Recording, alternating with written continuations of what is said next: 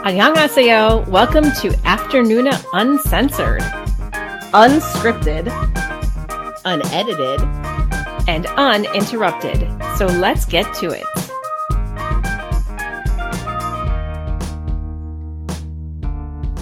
Hey, Amy. Hey, Lia. So another week, another week without Megan. But today I am drinking in Megan's honor a lovely can of Guinness. So she is back on American soil. Oh, She- then where is she? She's she was well. She landed like she's jet lagged and just getting home right now. That's no excuse, Megan. You're at home. Get on. oh my gosh! After being on an eight-hour flight and the time change, no, we're gonna we're gonna let her rest, and she will be back with us next week when we will be uh podcasting on "See You in My Nineteenth Life." Right, Lia?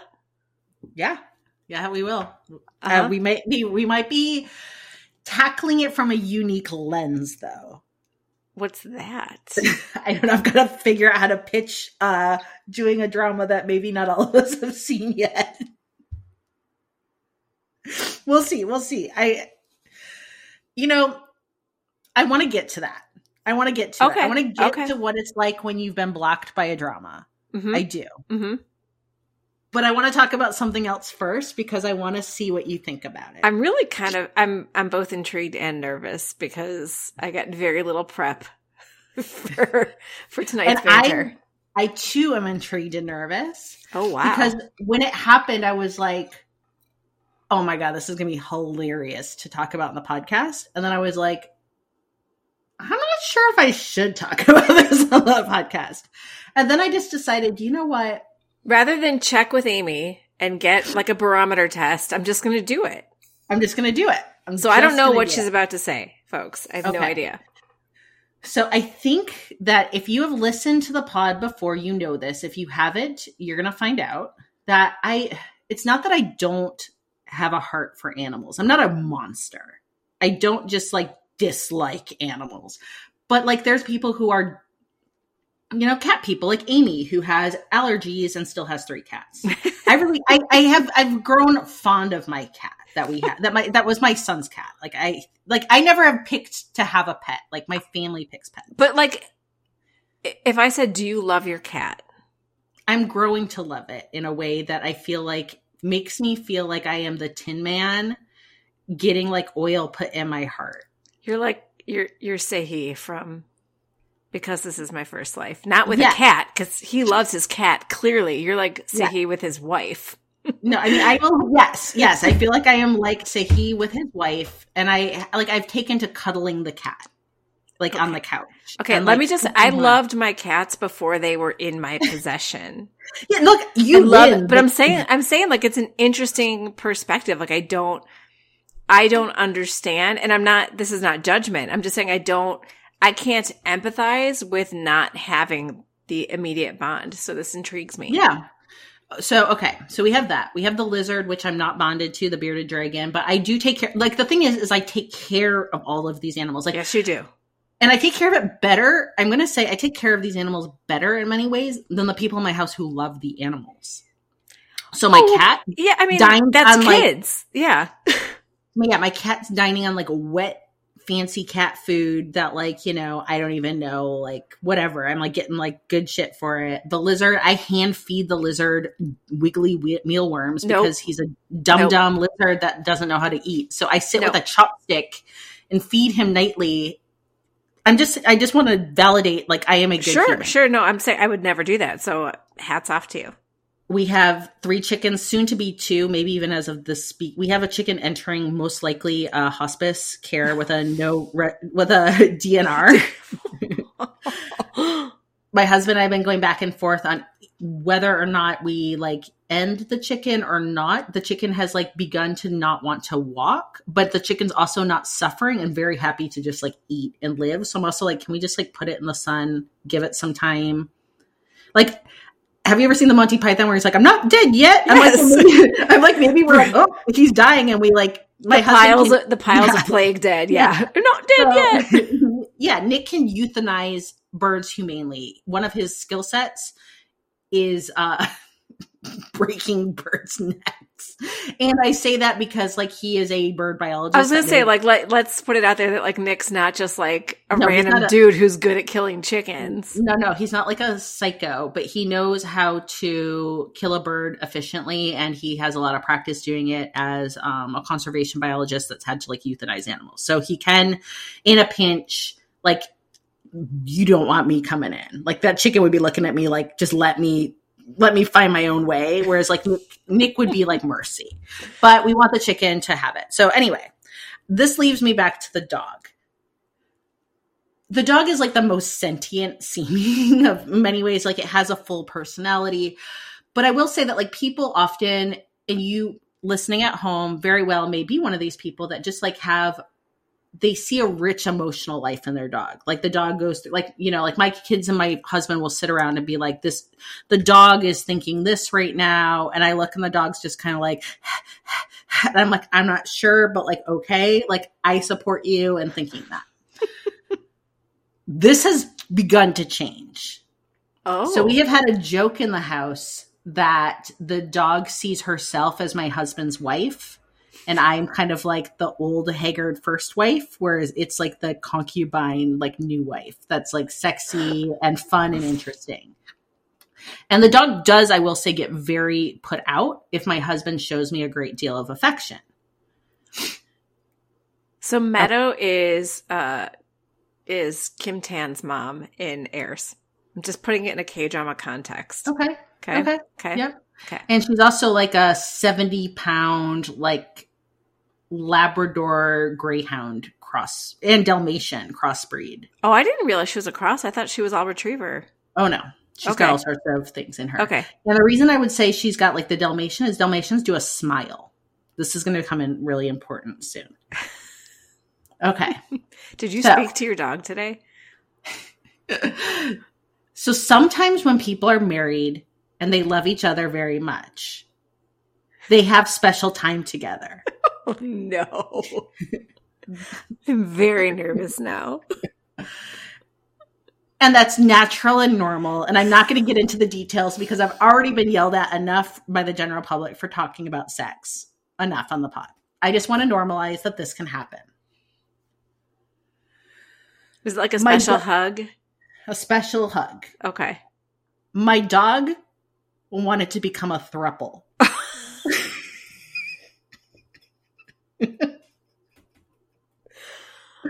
Did she like climb in there? Right in there. Stop it. Without even like a hesitation, like a boisterous, like, of course the main event isn't here yet. Here I am, bitches. Let's get going. So wait a minute, wait a minute. Okay, I need to back this up a second. I'm assuming you are behind closed doors. Well, I'm not in like the front yard. No, but I mean like are you guys alone in the house or are the kids there? Yes. No, no, okay. no. We were- so you weren't like were- in a closed bedroom where the dog was like, because then I was going to ask, why did you lock the dog in your room with you while you were having sex? Fair, fair, fair. So Yeah. it was um a little bit of like after school drop off delight. Okay. Okay. Who doesn't deserve that? Any everybody deserves that. You know, sometimes, sometimes, sometimes. And you know, everything was going ahead according to plan. And all of a sudden, there was just a lot of furry muscle wedging between myself and my husband in like a bound and i looked up in kind of like shock and i had her like grinning dalmatian smile as she was just like fuck yeah like what let's do this. And whew, Did you push her off? no i kept going. No of course. So I, I pushed her off. And i said get the fuck out. Well i didn't say it like that. I said matt go to your mat. And i was like i feel like maybe i'm out of the headspace but i was like i'm good game and giving i was like let's try again not 90 seconds later i feel wetness all over my feet and she's just licking my feet and i was like i cannot i cannot do this this is not the way And Why? Why? Might I ask? Okay, so she's not locked in a room with you because you're. She's not locked in because she has her mat. Why, didn't did you not then out? lock her out of wherever you were? I shut the bedroom door, but our house is janky. She nudged it back open. just nudged it back open and I wasn't paying any attention because I was trying to do business time. And so I didn't realize that the drawer nudged back open and she slunk in and then got licking on my toesies. If you were wearing toe socks, you wouldn't have felt that. That would have just introduced a whole layer of getting down to nothing but your toe socks. So I just want to say that at this point, I am on the record of saying I don't think I do. I appreciate my dog. I'm not sure I love my. I know I don't. well, love my now, dog in way. now, yeah. And now I really know that my dog is like, I feel like my dog would be like, I really just think it was trying to like, I really get rid of you. Like she was trying to get rid of me. Yeah. I really do. I think she wanted. I to actually believe it. I, but I, but I, okay, but here's the thing. I do think the animals are intuitive, and I think that she not only sees herself as Nick's real wife, but also knows that you have disdain for her. Mhm. And And look, she's blonde. She's leggy. I get she's a catch. My husband cuddled her more than me. and she's GGG all the time. yeah, she really, they do a lot of spooning. a lot of spooning. So much spooning. I don't think I've ever been spooned. I'm like a rusty spoon left in like the back of grandma's drawer compared. So I just wanted to share that like I felt traumatized the other day by it and I was like I needed to tell you and then I'm like I'm just going to save it and bring it up today during uncensored and let you know that that's what happened to me is my dog tried to have a threesome. in all of the things that you've told me that have surprised me, this is not the most surprising. and I What don't know. I don't know why that is. I don't know what I, I- I don't know what is. Maybe it's the living in Germany. I'm not sure. Um, which didn't happen for the record. But um, where did you live? Italy. Italy. Italy. It See, I, my right first thought was Italy, and I'm like, no, I was wrong last time. I'm going to say Germany, and it actually was Italy. Damn it! Um, See, I yeah, can't. look, I just thought it was like a funny thing to be, you know, and I mean, like, look, could I tell the story richer? I could, but I feel like, you know, How? Why? What would you? What would you want to You don't wanna get- in that? you don't want to get like into like the nitty gritty. No, no, no. I mean, we don't. Yeah, we don't need the fine, finer points on that story.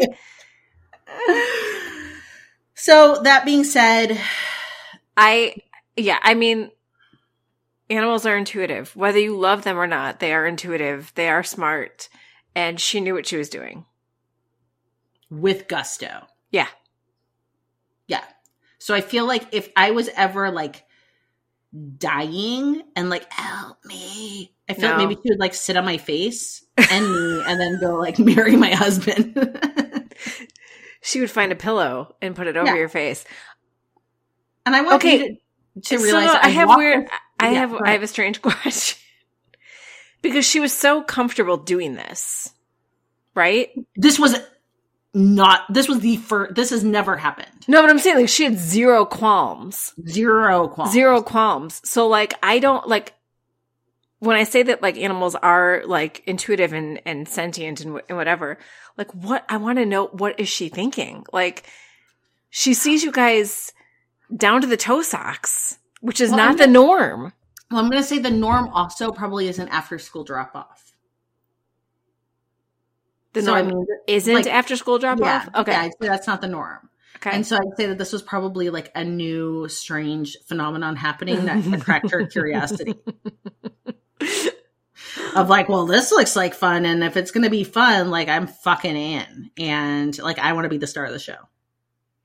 and fucking in like not a euphemism for anything. No, not at all. This yeah. is actually, I. Uh, if my mom and dad are listening, I'm sorry. Oh my god. or your children. No, my children aren't allowed to listen anymore. um, so, by yeah, the way, my new euphemism for sex is down to the toe socks. So down. To, okay, so Yeah, one down to other aside socks. to the do, to the toe socks. The very popular youngest member BTS, Jung Jungkook, also a CK Calvin Klein model, has also demonstrated uh, a certain preference for toe socks. And I'm not going to say these are leather, to- like leathery toe socks, I don't. Why? like vinyl toe socks. Are they socks or shoes then? When you get down to that, that seems very slippery to walk around in. I know, but, like, also- sweaty in your feet. yeah, to put in your shoes, like I don't know. But he I- did. Uh, there were a lot of photos that were circulating uh, in the last 24 hours of him in very shiny toe socks that don't look fabric. They don't look breathable. I don't. I don't like this. I don't like the toe socks. I just I don't. I don't. And like, I don't want to be seeing those CK ads and knowing that down below the underwear are shiny toe socks. and I feel like now I'm on the record of feeling like people think I like toe socks. Let me be clear. I'm not like a fan of toe socks. I She's have a fan had, of Ahn Oh-ju. Yeah, I have had like the the shoes that are the toes. No, just no. I would not. You would not be allowed to walk next to me wearing those. my my parents bought them for me in like Christmas and like the what what do we call the early 2000s? Is that the early aughts now? I don't, but like, did they buy them for you because you wanted them? Like, who just thinks to get those? I think my family is a highly uh, motivated athletic family, and there was a lot of talk at one point about like how running barefoot was like a good thing to do. So like these barefoot shoes became all the rage. Did So you wear kind of- them? Sometimes. but I also wear Crocs a lot. So Yeah, I know Crocs are a thing. They've just never been a thing for me. I don't judge the Crocs. I don't. I just would. I just would never wear them. yeah, I I would look like a clown. I have big feet. I mean I have big feet too. I just wear them. um so i guess all that to say that yes there is a character Ahn Oh-ju from Lawless Lawyer. I do find him old, sexy, damaged, and bad news, and the toe socks just kind of add to the overall dirtiness of it. Royal So- blue toe socks. Yeah, so in certain fantasies, like I would also like him to have the the toe socks with like the sock garters on. Oh no, no!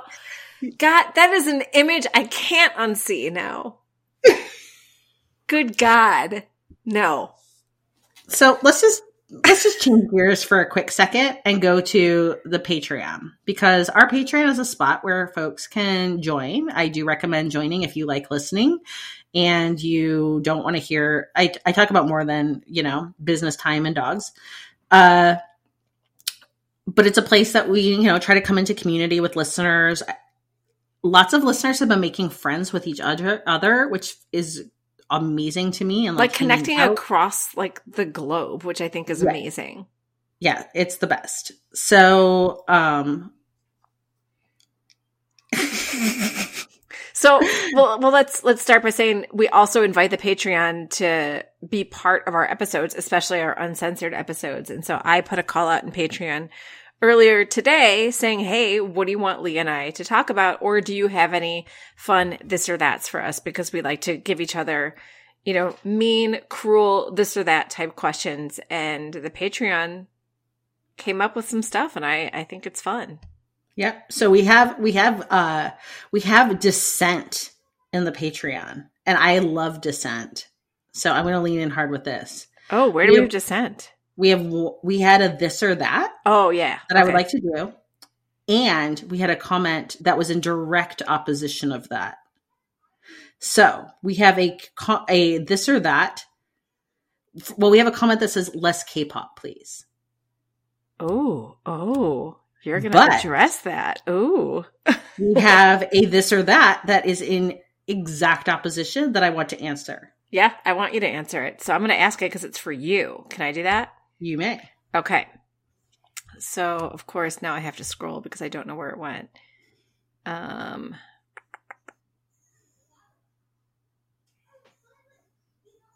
okay, here we go. So, this or that for Lia.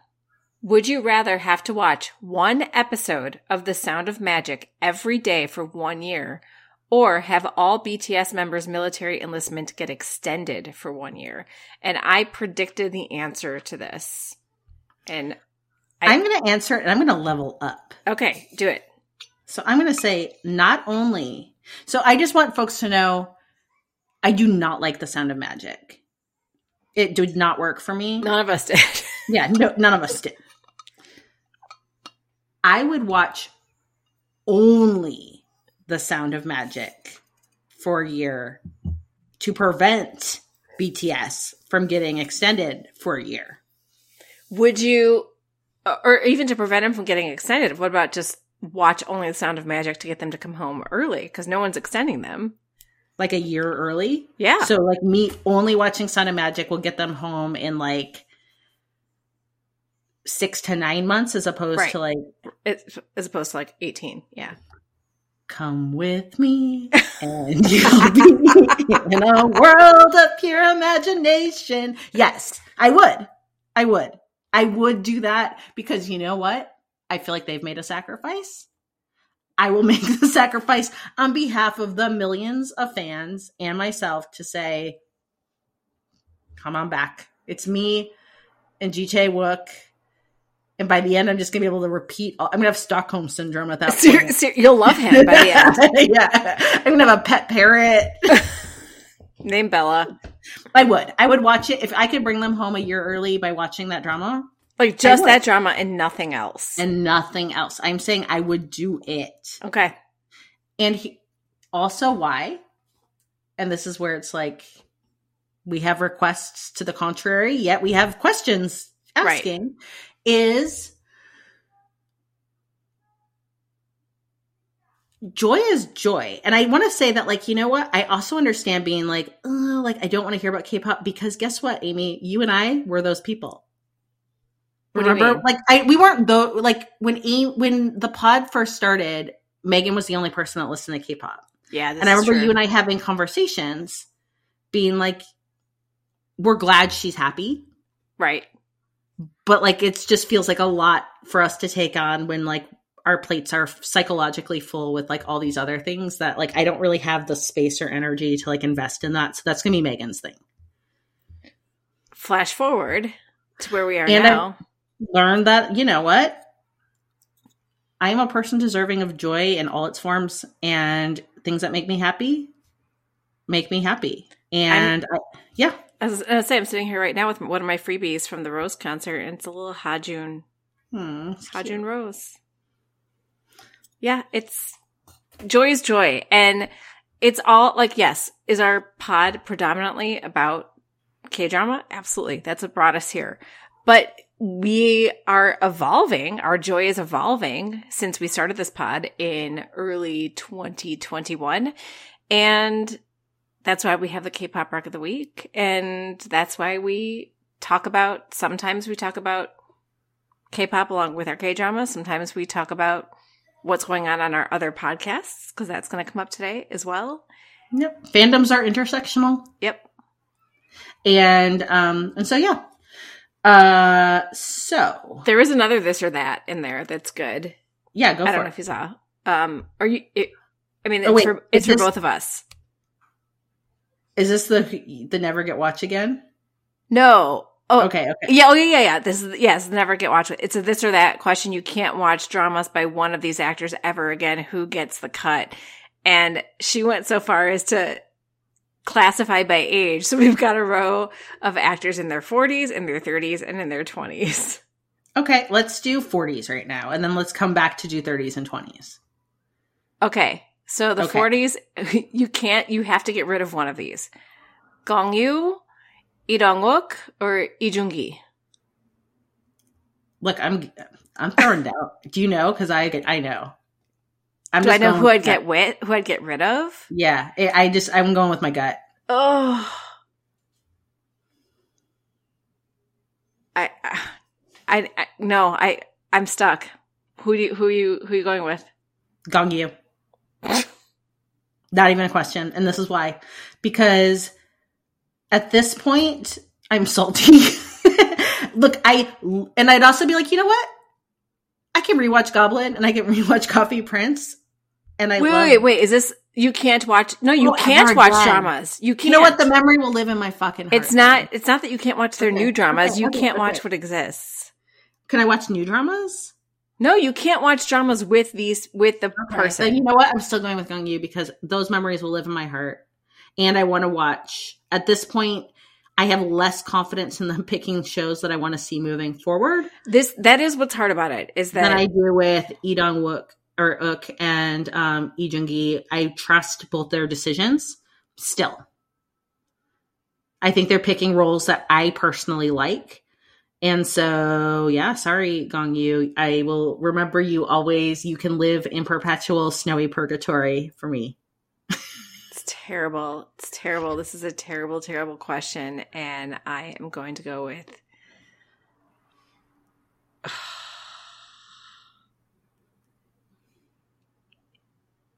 You don't look. My precious. I love him. I love him.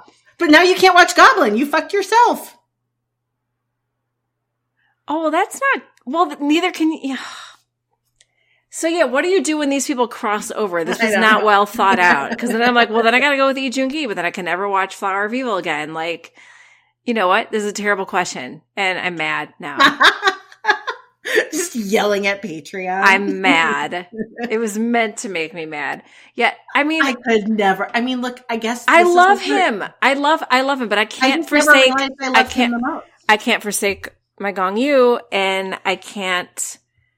I can't give up Flower of Evil.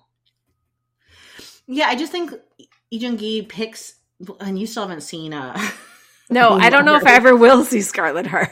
You, I mean, you have to. But he, I mean, I just want to see what else he's got up his sleeve. And you know, Ito, like, what's funny is, as much as I love Reaper, Strangers from Hell, even though it's like a fucked up, traumatizing show to watch, that's not for everyone. He is a serial killer. That is not a plot spoiler. You go in knowing he is a serial killer, and he means it. It's not like Dexter. He's like a serial killer Right. with like no altruistic motives. He's just so good that I'm like, I would watch you forever do anything. And like I said, I love him. And his pretty eyes and his sassy personality. As I was say, like Bad and Crazy is one of my favorites of his. Yeah. And ugh, yeah, it's a terrible question. We'll get to the other ages later because I'm traumatized right now. I don't even know what to do for the next one, so I need to like. Set, the 30s are like the hardest. I don't actually have. well, that. see, the 30s are easy for me because I haven't. okay, let's do seen- it. Let's do it. I haven't because- seen because only because I haven't seen one of them yet. Okay, let's let's do it then, just because we're here. Park Seo-joon, Kang Haneul, Lee Jun-ho. You go because you haven't seen one. Yeah, Lee Jun-ho, but like only because I have not seen. I know I have. I haven't seen Rain or Shine, and I haven't seen um King of the Land, but I'm gonna watch both. But right This now, but right now it's that's right now it's easy because I don't know him yet. I would never forsake Park Seo-joon. I mean, this is just a horrific. Yeah, Yes. for you it is because you're in your Lee Jun-ho phase right now. big time. This is my hardest one. Um, let's see. I am gonna say, oh fuck. I don't know. I want to go with instinct, and I'm just like, okay, let me go to my intuition.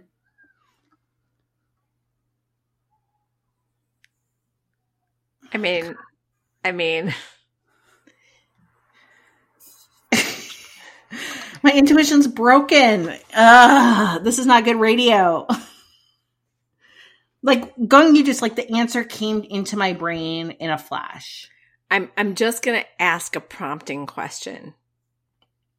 Since Camellia, what have you loved? I know, I know, I know. Nothing, nothing, nothing. God damn you, Kang Ha-neul.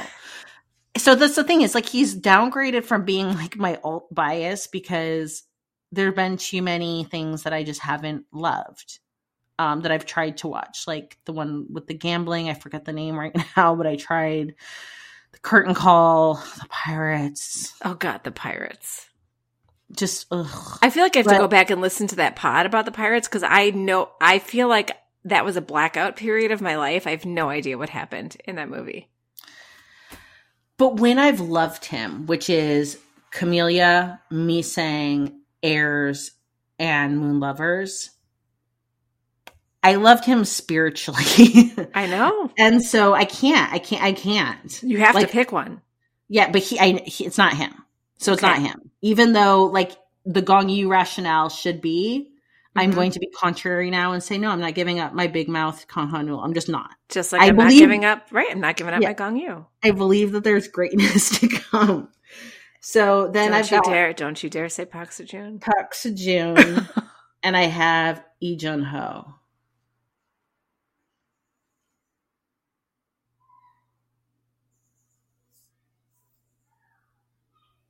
This is a lot of dead air, Lia. This I know, is- I know.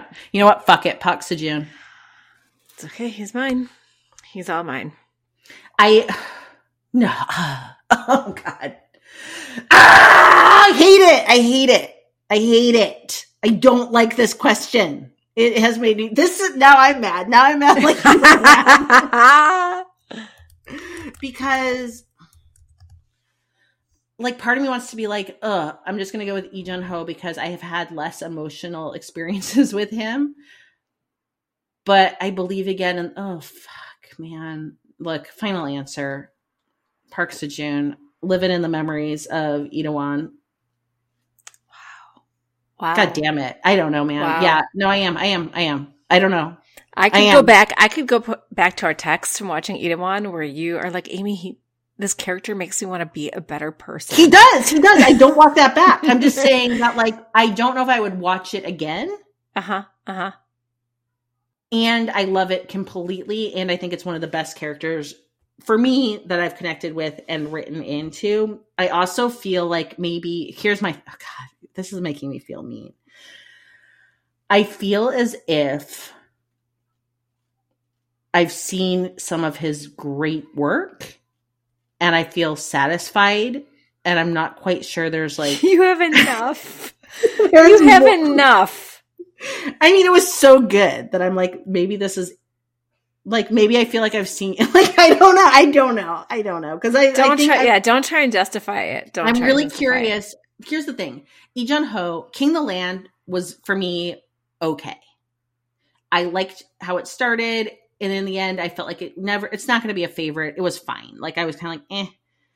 But Lee Ho, like, believed the whole way. And, like, th- that belief carried, like, if he had kind of just phoned it in at any point, I would have been like, whatevs. He committed so hard that I'm like, and then Rain or Shine was, again, we're to pod Rain or Shine at some point, And I feel as if it was a drama that I liked to a point. The ending, I have a lot of like thoughts on, but he was a 10 out of 10 no notes.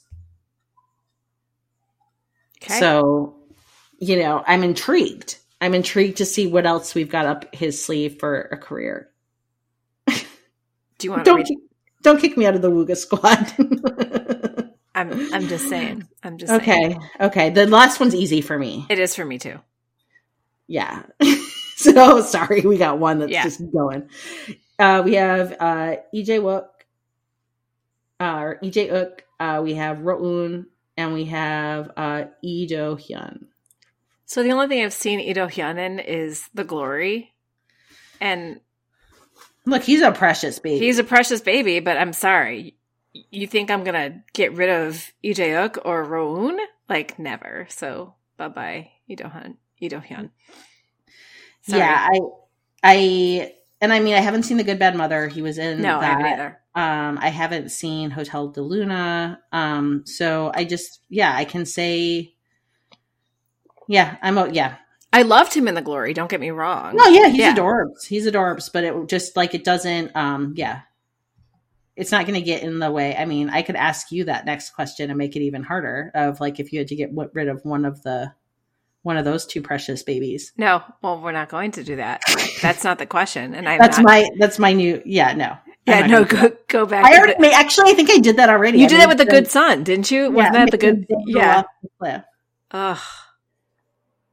Okay. So I wanted to talk about um you know, we've been promoting more as like from a whole network level of uh other podcasts that, you know, we're, you know, kind of launching with and that we're cross promoting with and we really believe in um, either the we feel like there's a lot of alignment in either like a commitment to fandom or a commitment to finding joy. So we have um, Afternoona Army which is all around um, BTS and the army fandom.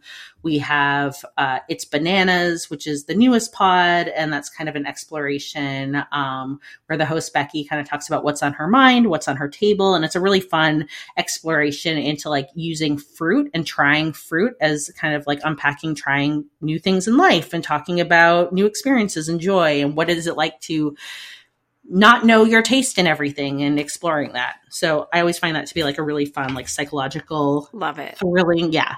And then when there's Afternoona Asks, uh, Patreon members also, um, which are Sarah and Grace, and they do, um, they have a lens of being from the Asia, um, Asian uh, diaspora of being able to look at dramas and some of the aspects that come up with more of a nuanced cultural lens, which I'm really grateful that they're willing to put in their time um, and energy to produce some amazing content.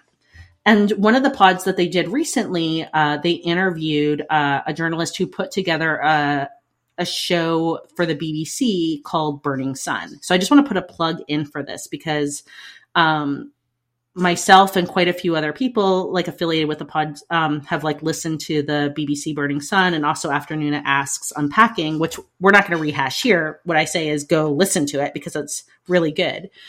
Um, but the TLDR of what the Burning Sun case was was uh, around 2018. There was um, a large scale scandal that evolved that included a number of notable um, K-pop uh, and Korean singers, and kind of like friends and entourages, and involved uh, like basically drugging women and having raping them um, and filming them and kind of collecting them as trophies. And Burning Sun was a nightclub owned by one of the members of Big Bang where a lot of these acts occurred. It wasn't the only place, but like Burning Sun kind of became like one of like the ground zeros of this case breaking out.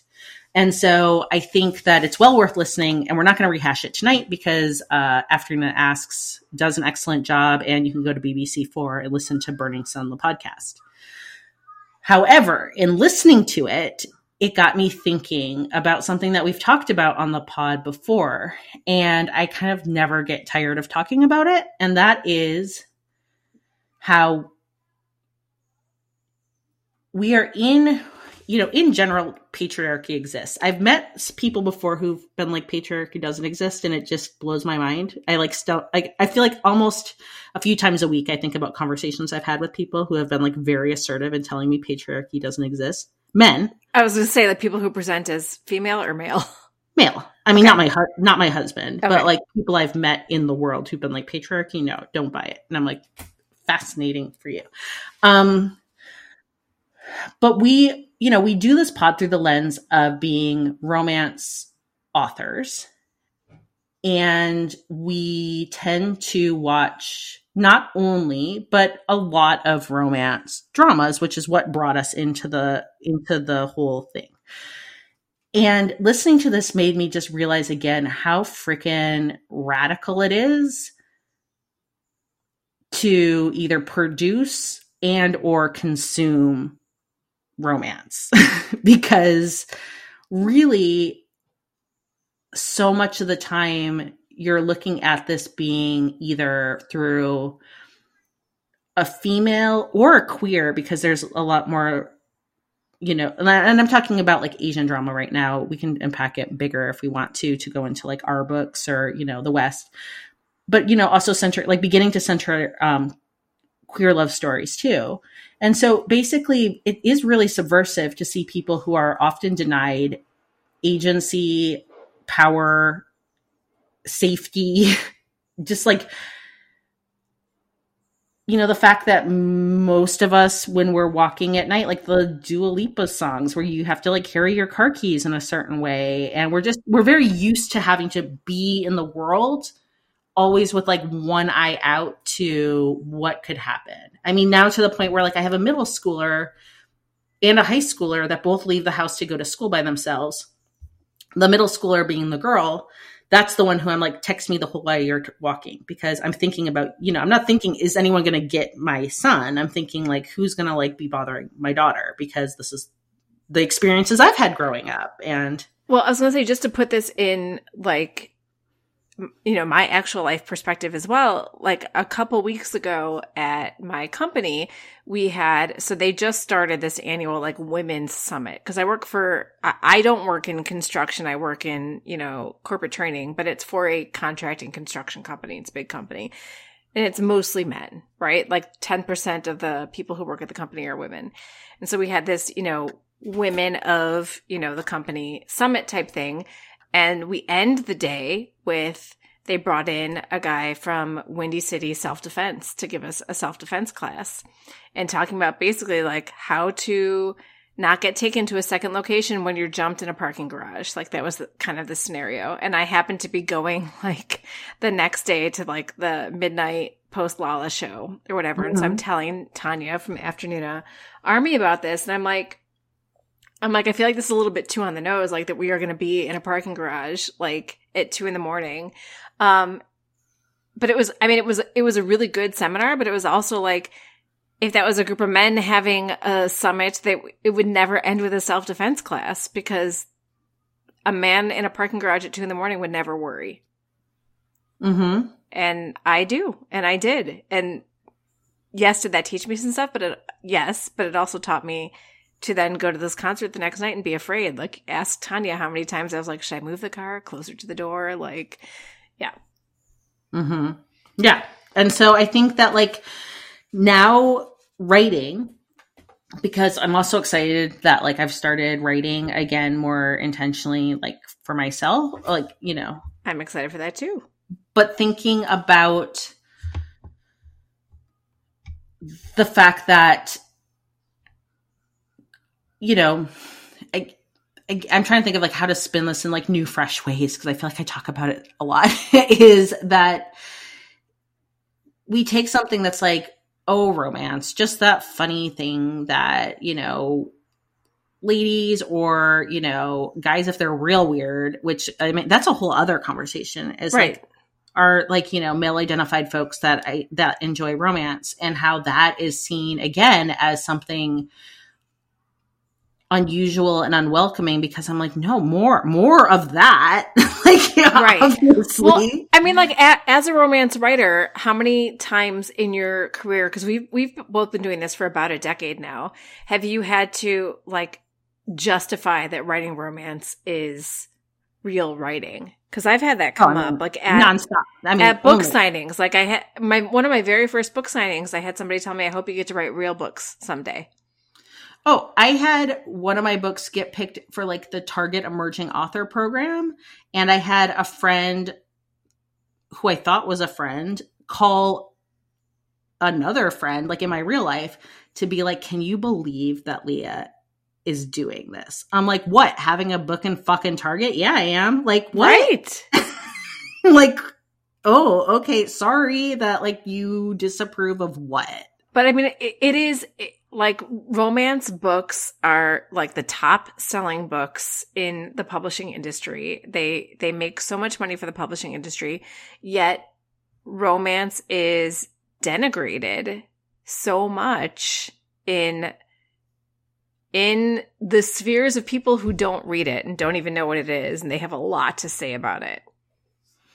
And so, yeah, I guess I just started to think again, and this is where like I want to tread carefully in some of this because of like the cultural nuance and not being a from like yeah, I just want to be careful with it and name the fact that what struck me in listening to the podcast itself was talking about how you know there's certain types of um like how the criteria of rape is different yes. legally and um you know there's different types of rape essentially like there's rape rape which would be like you're getting attacked and fighting someone off as opposed to being like under the influence of something or intoxicated not able to give consent which would be considered a different like still potentially like legally liable but it's actually called like it was called like quasi rape as opposed mm-hmm. to rape rape mm-hmm. whereas really like you know we would be seeing it as like it, rape it's all rape. rape. it's all rape and so um and so look again I would be more interested in having that conversation with like a feminist Korean than people having to listen to my perspective on that. But what struck me in it from the writing lens was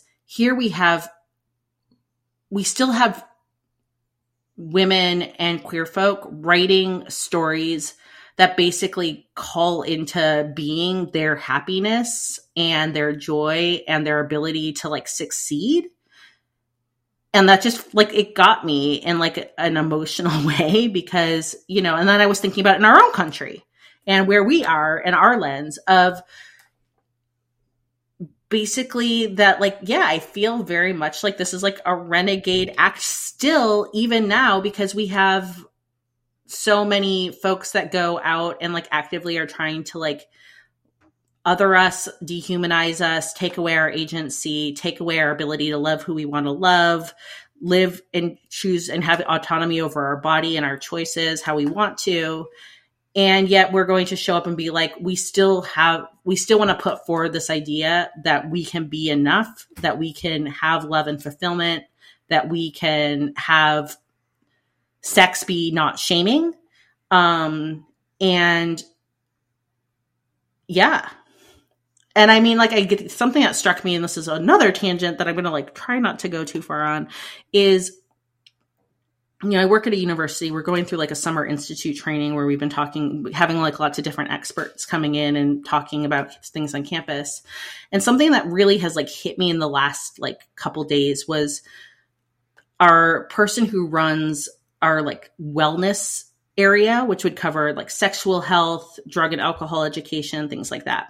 She stood up in front of a group of us that work with students and student affairs and was just like, when it comes to sexual health, we have failed our children and preparing them for basically like how to have like how how their bodies work right. how sex works how sexual health works how protect just the whole thing we have failed them and again then i was like this puts a burden to me on the fact that like i don't know where somebody's going to pick up my book and i don't think i'm like doing an after school special here but the fact that we want to be centering consent at all times that we want to be normalizing what it's like to ex- be allowed to have joy in your body that you want to be able to feel like desire is something that maybe you have a hard time figuring out what you want to like and you're going to try different things to see. And so thinking like how can I be like helping you know because if you've been failed it, it could be that like for most of us we were failed and we're still like unlearning things throughout like you know our the rest of our life Well, I mean, like we grew up in an era where you separated the boys and the girls to teach them about their bodies. And you, like everything further stigmatized everything about sex, right? Mm-hmm. Keep them separate. Don't talk about it together. Don't actually talk about consent or having a healthy relationship or anything like that. It's just you're going to get your period. You're going to start, you know, getting hard in your sleep and, you know, never the twain shall meet. And if they do, you know, bad things happen. Um, like we, like I don't, like we never got taught about contraception when I was in school. That wasn't a thing in sex ed.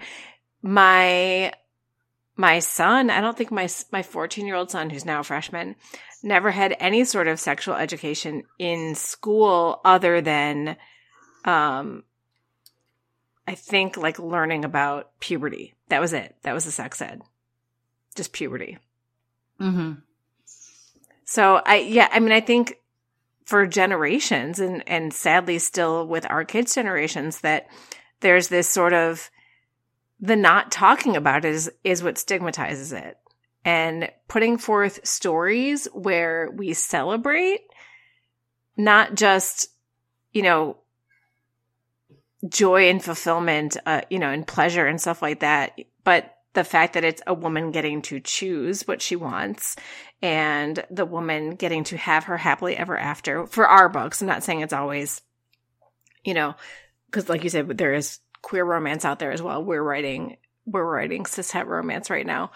Um, but yeah, I just, yeah, I, I think that the stigma is part of what has made it so hard for people, some people to take what we do seriously when I think what we are doing, and not that I think that I am, um, teaching, you know, the next generation about consent and empowerment and stuff like that, but we are putting women's stories first and women's choice first and women's joy and pleasure first. And I think that's a good thing.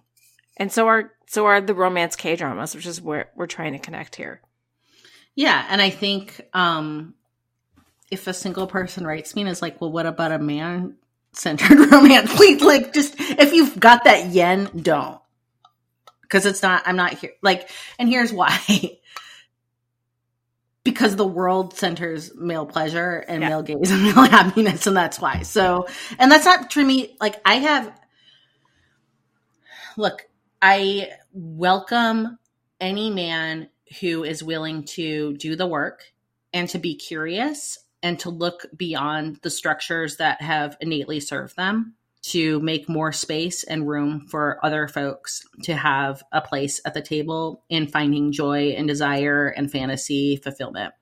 So I'm not going to like come hard on men as a monolith. I'm going to say but I am going to say that like I have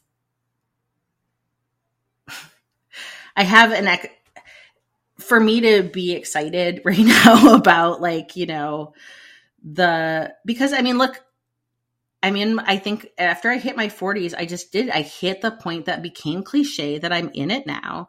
That is I am not I am just so aware of how much of my life I have adjusted myself for male male appreciation, mm-hmm. male gaze, and male 100%. fulfillment. And so that's not to say now that I'm like fuck it all, but I'm like mm, I am now much more. I am feeling like I am coming into that power, but like very slowly, like, and it can set back. Yes. It's not like you wake up one day and you're like, I have all agency. I just, and I want to be in partnership with people with guys that are going to be like, yeah, I I want that. And and the fact that like feminism is still a very fraught word to use in Korea that also left an impression to me from the podcast too. And it made me think about here the Burning Sun podcast. The Burning Sun podcast. Back, yeah. Yes. And so how, you know, there can be a lot of people are like afraid to use it because it's a very volatile phrase that can make men right. feel very angry. And here I was like, you know what's funny is I don't know if I feel like it makes and I mean, I live in a liberal place too. So I'm not going to say it makes people angry around here if they use it, but I would say that sometimes I feel like people may use it. I'm going to challenge the left basically and say I feel like there's sometimes people who use it with because it just sounds good. It'd be like being like, yeah, I'm not racist. I'm like, if we live, if we are white people living in the United States, we are like I'm really on a soapbox now. but like you I'm know, just letting I, you go. Yeah. I just want to say that like we are directly benefiting from white supremacist structures every day, even if we do not want to actively participate right. in those structures. And so it's our job to be looking for them and dismantling them. And I'm going to say the same thing for men in the patriarchy is like they've got systems that have been set up to support them. They may not have asked for them, but they do benefit from them whether they want that or not. And so to be looking for those at all time and being like how do I how do I question myself? How do I learn and how do I make changes in order to because that's the only way we're going to have any kind of collective liberation. Thank you for that. Thank you for coming to the TED Talk. Okay, uh, so moving on to uh, uh, yeah. I mean, trying like trying to connect it back like that. I mean, that is where we're coming from with with writing what we write and with looking at K dramas through you know a romance writer's lens and why we tend towards those stories because those are stories that center women and you know talking about it being subversive you know when we're talking about and again, going back to the Burning Sun podcast, talking about the idea that feminism is a fraught word to say in Korean society, to have these dramas that do center women and put them first and let them find their joy and let them sometimes have some, you know, pleasure beyond a fish eyed kiss. Um, that's something to celebrate, and we celebrate that. Yep. All right. Should we go into another question from the Patreon? Yes. Because there's one that's actually a little bit interesting uh, that kind of loosely ties into, you know, gender and. Uh, sure. Go for it. Sure. Okay. So one of the questions was um, I've been finding lately that the performance of many male leads are running circles around their female counterparts in dramas. Cough, cough, Lee Do-hwan and Joseon Attorney, cough, cough.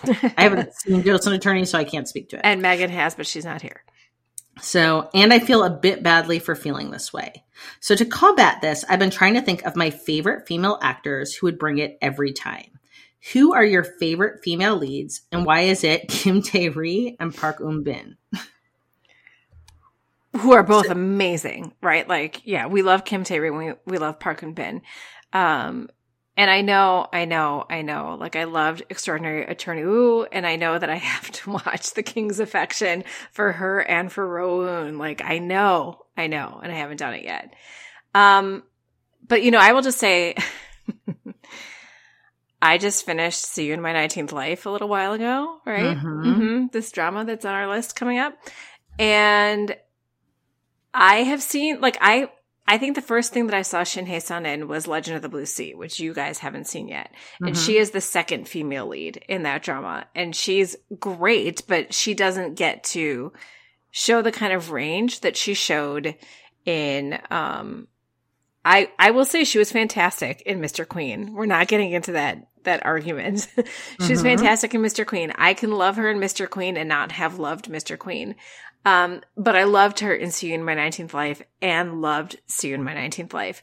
And there's a scene and you haven't been there yet, so you don't know, but, um, you know, the, the premise of the drama for anybody who hasn't seen it yet is for whatever reason, she remembers all of her past lives. And so she remembers like roughly like the last thousand years. She remembers all the people that she was, all the people that she loved, all the people that she lost, all that stuff. But there is a reason for it. And that's part of the overarching story. There's a reason for it. And it, and if she doesn't address the reason for it, then it's going to have detrimental consequences. And so there is a scene where she has to remember her first life. Um, and she has to do it by holding these um, shaman bells. Uh, and I don't like you have to see it to understand. Like I can't just say she was amazing, but she was amazing, and like her reaction in the present while she's reliving what happened in the past, um, I was seriously blown away. And those of you who've seen it, you know what I'm talking about, like that scene.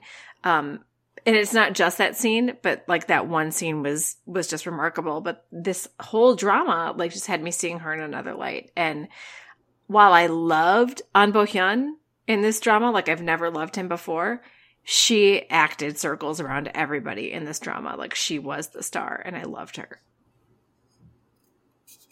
And I can't say anything about that.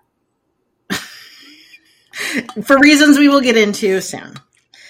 So, okay, I want to talk about two, possibly three, two. I'm going to stick with two um, actresses that I just can't get enough of lately.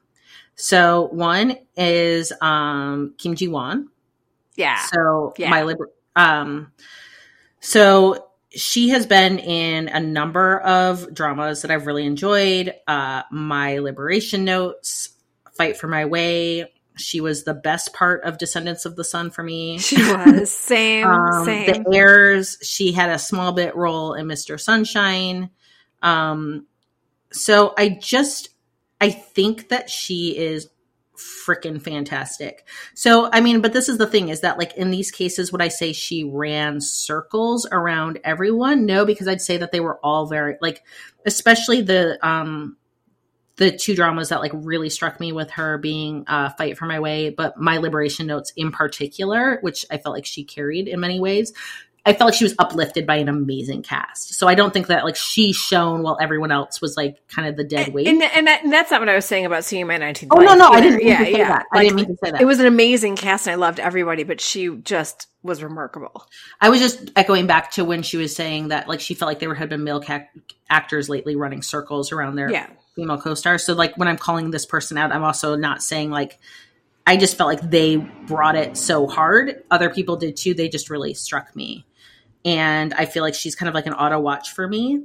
And then the other person who I kind of just can't get enough of um, is, you know, our baby from um, Alchemy of Souls Part One, who Jung is So my, Min, Jung So Min. Oh my gosh, my favorite. I love her. I love um, her. and is also in. Um, I yeah, lo- this is my if you didn't life. bring her up, I was going to say her next. Yeah. Amy's watching now. Um, Jung So Min is is just. I love. I love her. I, I love her. girl crush her. I think she's. I mean, I just crush her. I do too. I'm not gonna like. I, do. I, I really do. I really do. I like. I talked about her lips in my snack that I did yesterday. I mean, yes, I think that she um she has yeah, I mean, look, we can get there. She has this like very good mix of vulnerability and strength and yet Mhm. like some fun comedic timing within it and it just it really it works. She's really funny in Alchemy of Souls in in the early episodes. Yeah. Like anybody who hasn't seen it yet, like she's her relationship with uh the Crown Prince is like one of my favorite parts of Alchemy of Souls because their comedy together is just fantastic. Um yeah, I love her, love her, love her, and I'm loving her so much in in My Nineteenth Life. And I also want to shout out in um not it's not see you my life life it's uh because this is my first life. Oh, sorry. It's okay. Because this is my all first the life, lives, all the lives. Because this is my first Has- life is Jung So Min. See you in my nineteenth life is Shin Hye Sun. But I do want to shout out um the second um the second female leads in that drama too because this is my first life because I feel like this is a very fe- like all the Very the female drama- driven. Uh, yes, and I love all of their stories. So if you're looking for something where you're just going to feel like I just want to watch women like rocket and win and advocate for themselves and set healthy boundaries and have what they need to have their needs met And be good besties. and be good besties. Yeah.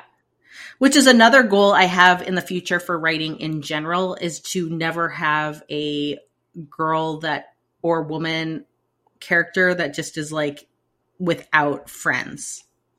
You know, that's really funny that you bring that up because I just, I, I'm just in the middle of the episode. I think it's episode 10 of Because This Is My First Life, which flashes back to how they all became friends in school. And like in my head, because I had nobody to talk to, but I had a conversation with myself of, oh my gosh, the first 20 minutes of this episode are just about the women. It has nothing to do with any of their male counterparts because they all have romances too, but it has nothing to do with their male counterparts. It's just about their friendship. I love this. And I had that exact thought that you did. I'm like, I need to write more characters like this where the friendships are just as much a part of the story as the romances. Yeah. And another one, if you're looking for something like that, um, I have flagged it a few times. So um, I apologize if you're like, stop beating the dead horse, but be melodramatic. To me, there is romance, but we're really centering female friendships in that so much. So Yep. All right. Good stuff. So yeah, lots of lots of good female female uh, actors out there. Okay, I want to bring up something that someone brought up because it brought up a book series that you and I have both read. Hmm. Um, so what? So I'm going to give you kind of all of it here. What books have you read that you think would make a great K drama? Or better yet, what about books you guys have written? For me, you cannot convince me that the quote unquote bad boys from ACOTAR, which is A Court of Thorns and Roses by Sarah J. Maas, are not Southeast Asian men. In my brain, Rhysand is Kim Soo Hyun. If you know, you know. So that made me want to cast Rhysand because Kim Soo Hyun is a good choice. But I don't know. I so first of all, and I and I wrote this in the comments too. If you have not read these books by Sarah J. Maas, um, Lee and I buddy read these books with some of our other writer friends. So shout out to Chanel and Jen, who we had this nice foursome of reading these books together. And um, we loved ACOTAR, A Court of Thorns and Roses. We triple, quadruple, quintuple, whatever, loved book two, which is A Court of Mist and Fury. The, it will go down as one of my favorite books, I, probably, and the hero, Rhysand. Um, and then we all had some colorful feelings about book three, We didn't love it. A Court of Wings and Ruin.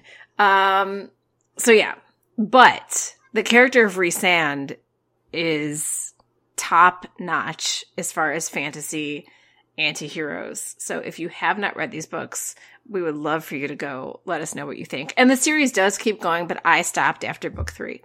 Um but that is a big that's a big ask I think to cast Rhysand. I've got I mean I have it already. All right, who who Well, I mean if we're going K-drama actors? Yeah, K-drama actors. Um if we're going to go K-drama actors for me it's and I'm not yucking Kim Soo Hyun, by the way, but that's that's who this person likes is Rhysand. But I want to know who you say is Rhysand. Yeah, I would say um I would go ten out of ten with Lee Joon Gi. Yeah, and look, part of it is if you're gonna Phantom Phantom of the Opera me with uh, Moon Lovers, then I'm gonna go. So here's the thing: is that in talking about this, if you haven't read it and is that like what what what is it about a character like this that like hits a universal fantasy? Yep. And first, it's a fantasy, and it's nice to have romantic fantasy because a lot of fantasy isn't super, um, you know, there's not a ton of great romantic fantasy. And I will always take romantic fantasy recommendations. Amy will as well. Yes. Um, so this character is one of those like, you know, there's the real life and K drama life. Here we have uh, emotionally boo booed. I mean, he's Fae. Like he's Fae. So it's yeah. super fantasy. Yeah. yeah, but he is a damaged person who's done many bad things. And there may be reasons behind them that you don't know at face value. He's Damon Salvatore. Like it all goes back to it's the Damon Salvatore yeah. type character. Yeah. Yes. Yeah. If you know Vampire, Vampire Diaries, Diaries, absolutely it fits that. And so look, there's just something always appealing about that like mysterious bad boy. Like it's just it's a archetype that will always work. And to see like where they've had secret sacrifices and damage and exploring that. And Lee Joon Gi is one of the best damage players I've seen. Like he has done emotional damage to me in both Moon Lovers, but most significantly in Flower of Evil. That I feel like you know, he's going to be my go to if we need to have like a nuanced performance of somebody that I need to feel sympathetic to, but I also just want to like invest in the universal butter that is like their trauma healing. so I'm going to throw another one in there, and it's only because of, you know, of recent dramas that we've watched. I think he might still be a little. No, he's not too young to pull it off. He's not too young to pull it off. Lee Jae-wook. I think because mm-hmm. of season two of Alchemy yeah. of Souls. Like he, he, that's what I said. I'm like, he goes like basically full Rhysand, like type of character in that. Like, yeah. So that would be my choice. Very good. I like that question. I like that we have uh, a patron who has read that series, and I'm curious, patron, if you've read all of them and what you thought of A Court of Rings and Ruin.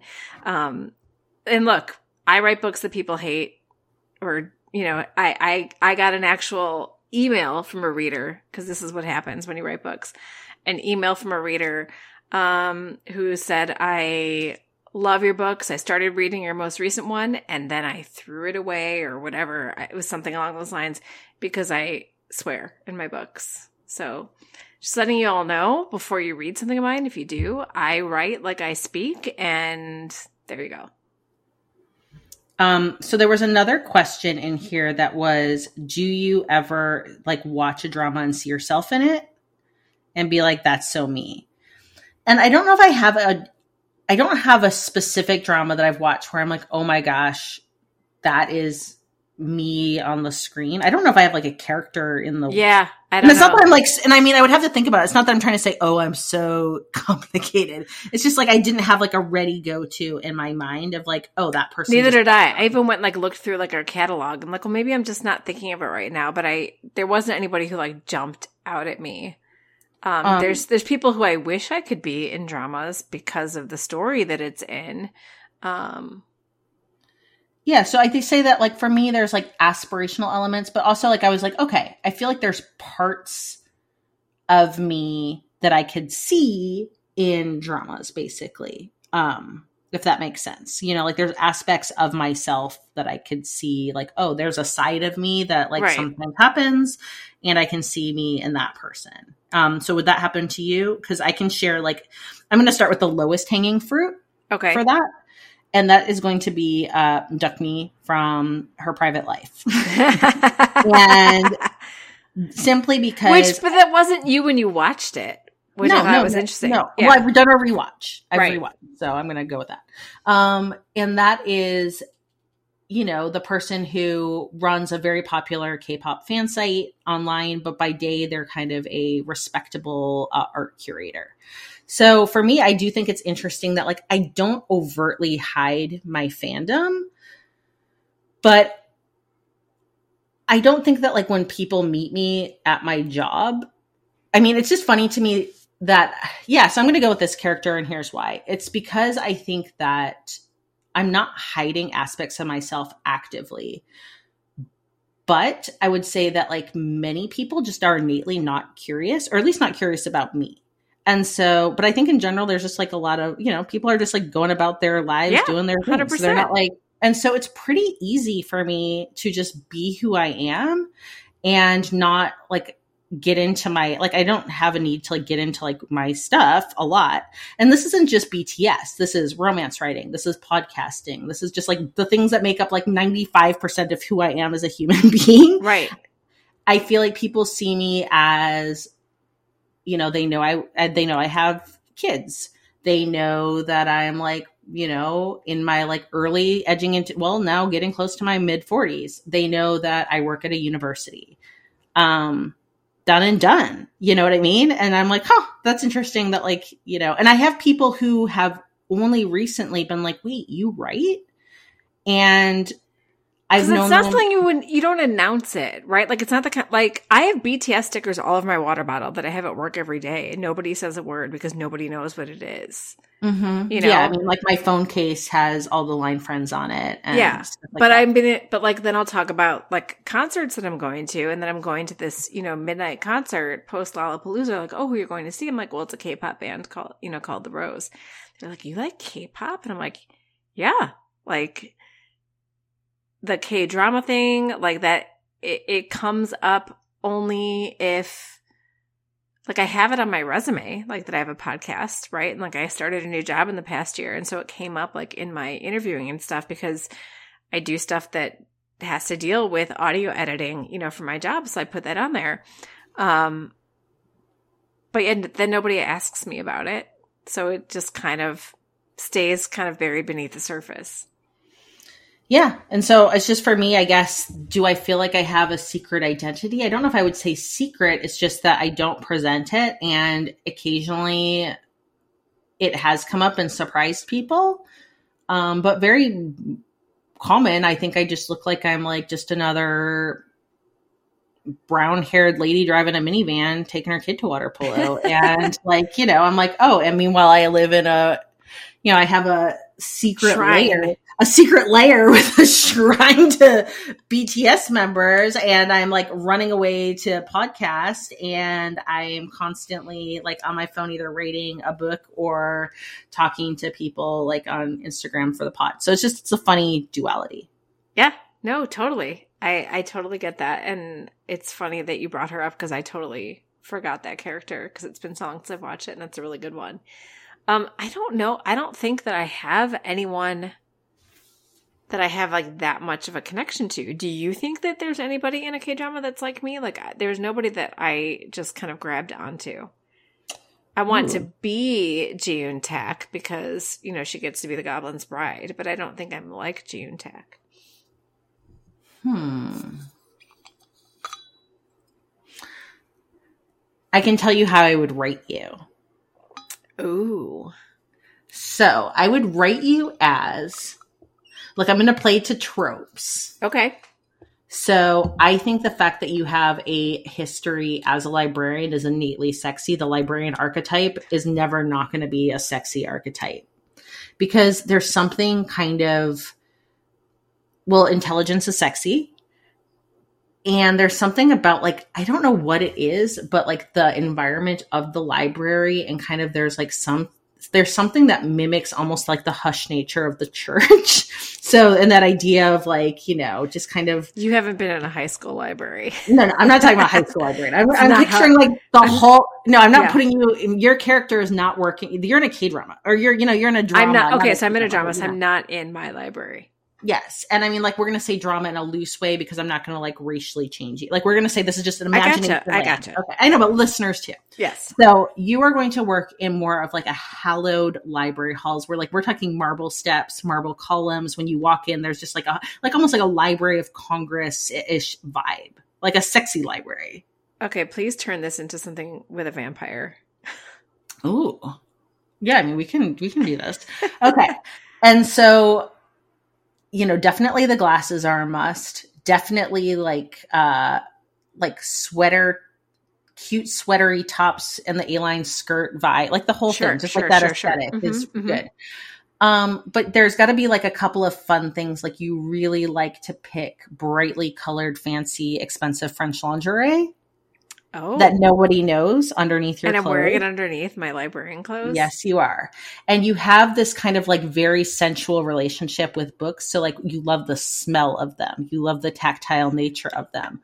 so while you have like this repressive streak and you have a lot of like control and order, there's something very sensual happening in your relationship with your environment like that. I like that a lot. Please um, write that and manifest that into my real life. And, and then, of course, there's the bad yeah. boy uh, vampire with emotional damage that's uh, very problematic yet sexy and not problematic at all in this situation.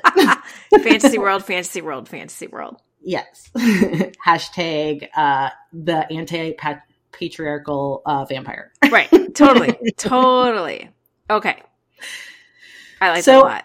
I think like maybe we leave it here. We've had a good talk. I feel like I've ranted more than I expected to tonight. Sorry. Um, there's something that you haven't ranted on yet. What? Um, oh wait, wait, there's wait, there's one more this or that. Sorry, there's one more this okay. or that. So let me do this this or that. Um, would you rather dress like a chaebol all the time, silk PJs at night, perfectly tailored, flattering, fabulous outfits by day, but you live humbly and simply with a loving family. You make your own food, have a tiny apartment, take public transport, nothing fancy except your fab- fabulous clothing, which does not match your lifestyle. Or live like a chaebol, but dress like a ragamuffin. Your pants are a little too tight. You might have a small stain or hole in your worn out t-shirt in the worst place possible. And your bra is ill fitted and has spillover from the top. Oh, that sounds. You can go on private jets around the world and take fabulous vacations with your friends and love interests, but are constantly harassed by your family about your wardrobe. For example, your father tells you that he's handing the company over to your sister every day because of your wardrobe, but never does. Also, your sister openly hates you because she wants the company. You know, typical Chaebol drama stuff. Oh, well, look to me, then it's less about the wardrobe and more that I want, like, I don't mind a small apartment if there's love. I know, same, 100%. Um, and I'm going to say that, like, tactilely, like, if I get to be in like breathable natural fabric every day, lots, lots of like really nice Eileen Fisher. Yeah, like yeah. if I'm just get like to wear as much Eileen Fisher like silk twin sets as I want, and I get to go full lesbian art therapist aesthetic, which is like honestly which is Goblin, happiest, which is Goblin, yeah. yeah, Goblin, and my happiest place to you know dress. Then yeah, I think I'm going to go with loving friends and family in my tiny apartment. public transportation is just an excuse for me to watch drama on the public transport. Yeah and I get cute clothes. I don't want to be in a when it got to the spillover bra. I I can't have a bad fitting bra. I can't. No, like I have got boobs. not worth a they, private I've got. I've got boobs, and the girls need to be cared for properly. Yeah. I also I also I like this gets me to my core. I cannot walk around with a stained shirt. Like that would drive me absolutely crazy. Oh. So I can because I do daily because I just make a mess of myself always. Yeah, I can't. I can't. Like I can't eat. I can't have a marker. I mean, I just am constantly stained. So that part I mean, I just am a walking, I'm a human stain.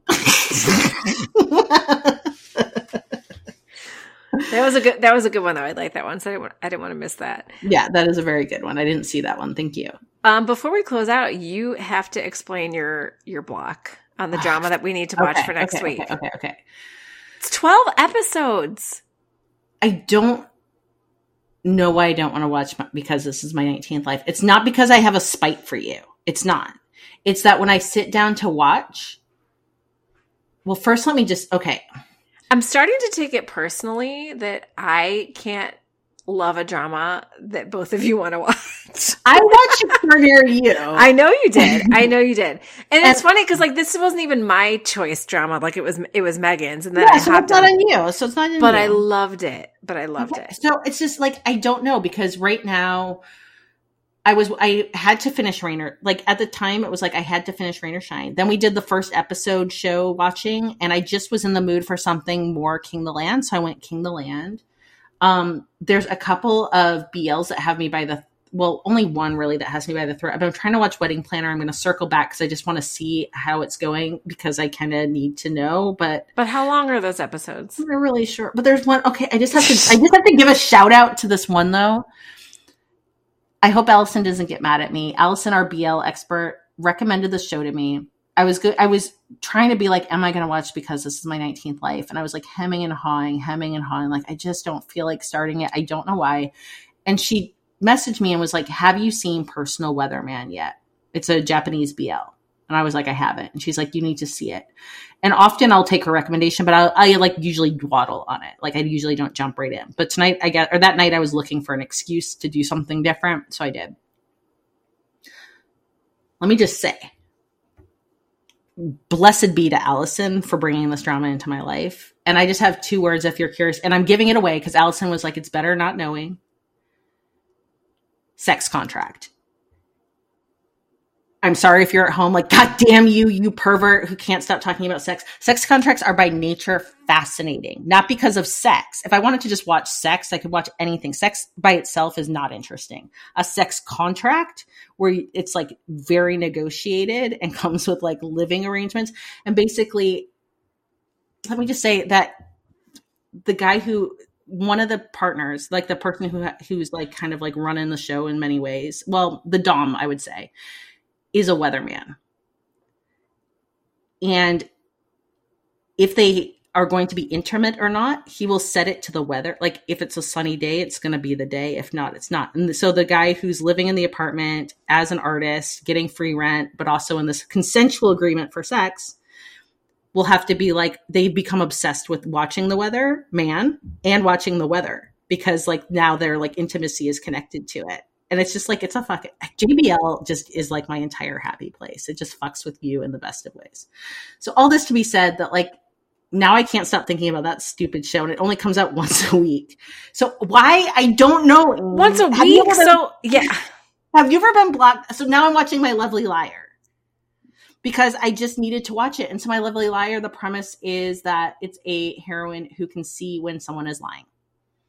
And that becomes very interesting in a, like a romance. And it's also a serial killer show. And I do like a killer in my romance sometimes. and she can tell by talking to you. All she has to do is talk to you. hmm And she knows if you're lying or not. Okay. And so that becomes interesting of like, do you like me? But isn't that live right now? So it's not a full series that's out. So your your excuses are fucking bullshit. I'm not trying to give, I'm not giving excuses. I'm giving my life, and that's different. I, I don't, I mean, look, do you know what? I have to travel. I'm going to Oregon. I will, I'm going to make a promise to you that tomorrow when I'm traveling to Oregon, I am going to start because this is my 19th life. I didn't even know you were going to Oregon. Yeah, I'm going to Oregon for four days. Are you visiting do you, one of your sisters I'm there? Going to see, um, we are having both the sisters because I have two. And I know, but I, doesn't one live there? Yeah, yeah. Okay. So two sisters and a sister in law. Fun, Yep, we will be in Bend, Oregon. fun, fun, fun. So we're going to do a sister retreat, which we've never done before. Oh, that's and I will watch because this is my no, 16th, 19th life. see you. I'm gonna- see you. I'm gonna watch it while because I'm also I set a weird goal for myself that I'm gonna take public transport to SFO tomorrow. Uh huh. Because I'm flying out of SFO tomorrow night. Okay. My husband's like, "Why are you not Ubering?" And I was like, "I don't know because I'm flying out at night. I feel kind of cheap, and I want to just see what it takes for me to get there on public transport." And he thinks it's a dumb idea.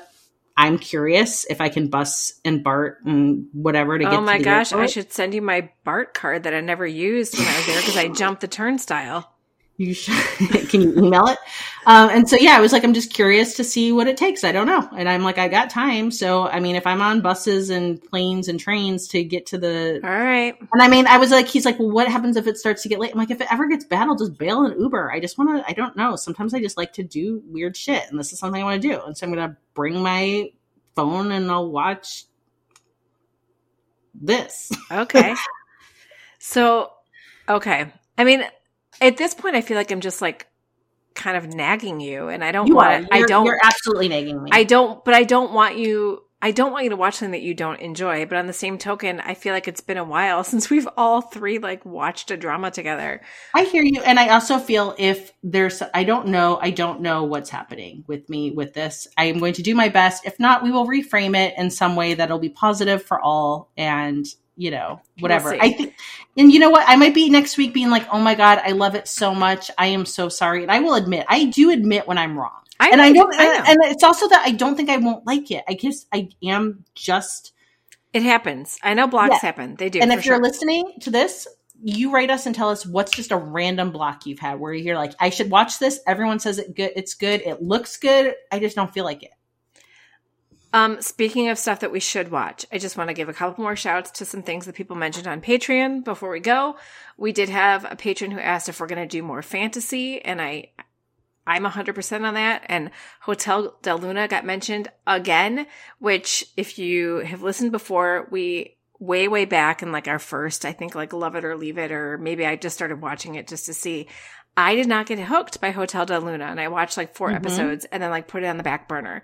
But everybody who has ever mentioned it has loved it. So I feel like I may need to go back and try that again, or maybe we need to put it on, you know, the list for the pod so that I'm forced to do it because that's kind of one that I have a block on. And then the um the C drama Hidden Love, um, which Tanya from Afternoona Army could not stop talking about it when she came to visit a couple weeks ago. That she had the experience where all she could do when she finished was just rewatch it. So she's like, it's just my comfort now. I, I watch it when I go to bed. And then we had a patron patron um, mention like, have you guys watched Hidden Love, or do you think you're going to watch Hidden Love? So I think we need to put that on our radar as I well. do. I see. And that's the thing is like every time I'm like, oh, I kind of watch Hidden Love. Everyone's talking about it. Yeah. So I don't know. Yeah. So just, you know, tossing some stuff out there. We just, we get so many great suggestions in our Patreon. Um, and we really appreciate the ideas for content that you all give us. And we love your participation and just, yeah, we, I super appreciate it. So thank you all for giving us some stuff to talk about tonight, even if there were some mean this or that's on there, but that's what this or that's are for. I'm still traumatized about the 30s one. So on that note, I'm excited to welcome welcome back baby Megan next week and hear how her trip went. Yes, all the London stories, and she got to connect with Heather and Sarah and in London, and that's so amazing. I'm so excited to hear about it. All right. Well, annyeong. Annyeong! And thanks for listening. Lia has problems thanking people lately. Oh God! I just I, it's time to go. I'm like, okay, let's just see. She's like, all right, annyeong. Thank I'm you all out. for listening. Annyeong. Lia out. God, I'm sorry. Kamsamnida. Thank you for listening to Afternoona Delight. Where can you find us outside the pod? Head on over to afternoonadelight.com. That's A F T E R N O O N A D E L I G H T dot com. You'll find links to all our social media, our book recs, K-pop and K-skincare recs, and if you want even more Afternoona Delight, because really who doesn't, you can join our Patreon where you can choose the patron level that's right for you. Join in daily K-drama conversations, listen to bonus podcast episodes just for patrons, and participate in our monthly live K-drama support group via Zoom. We can't wait for you to be a part of the community. Until next time, annyeong!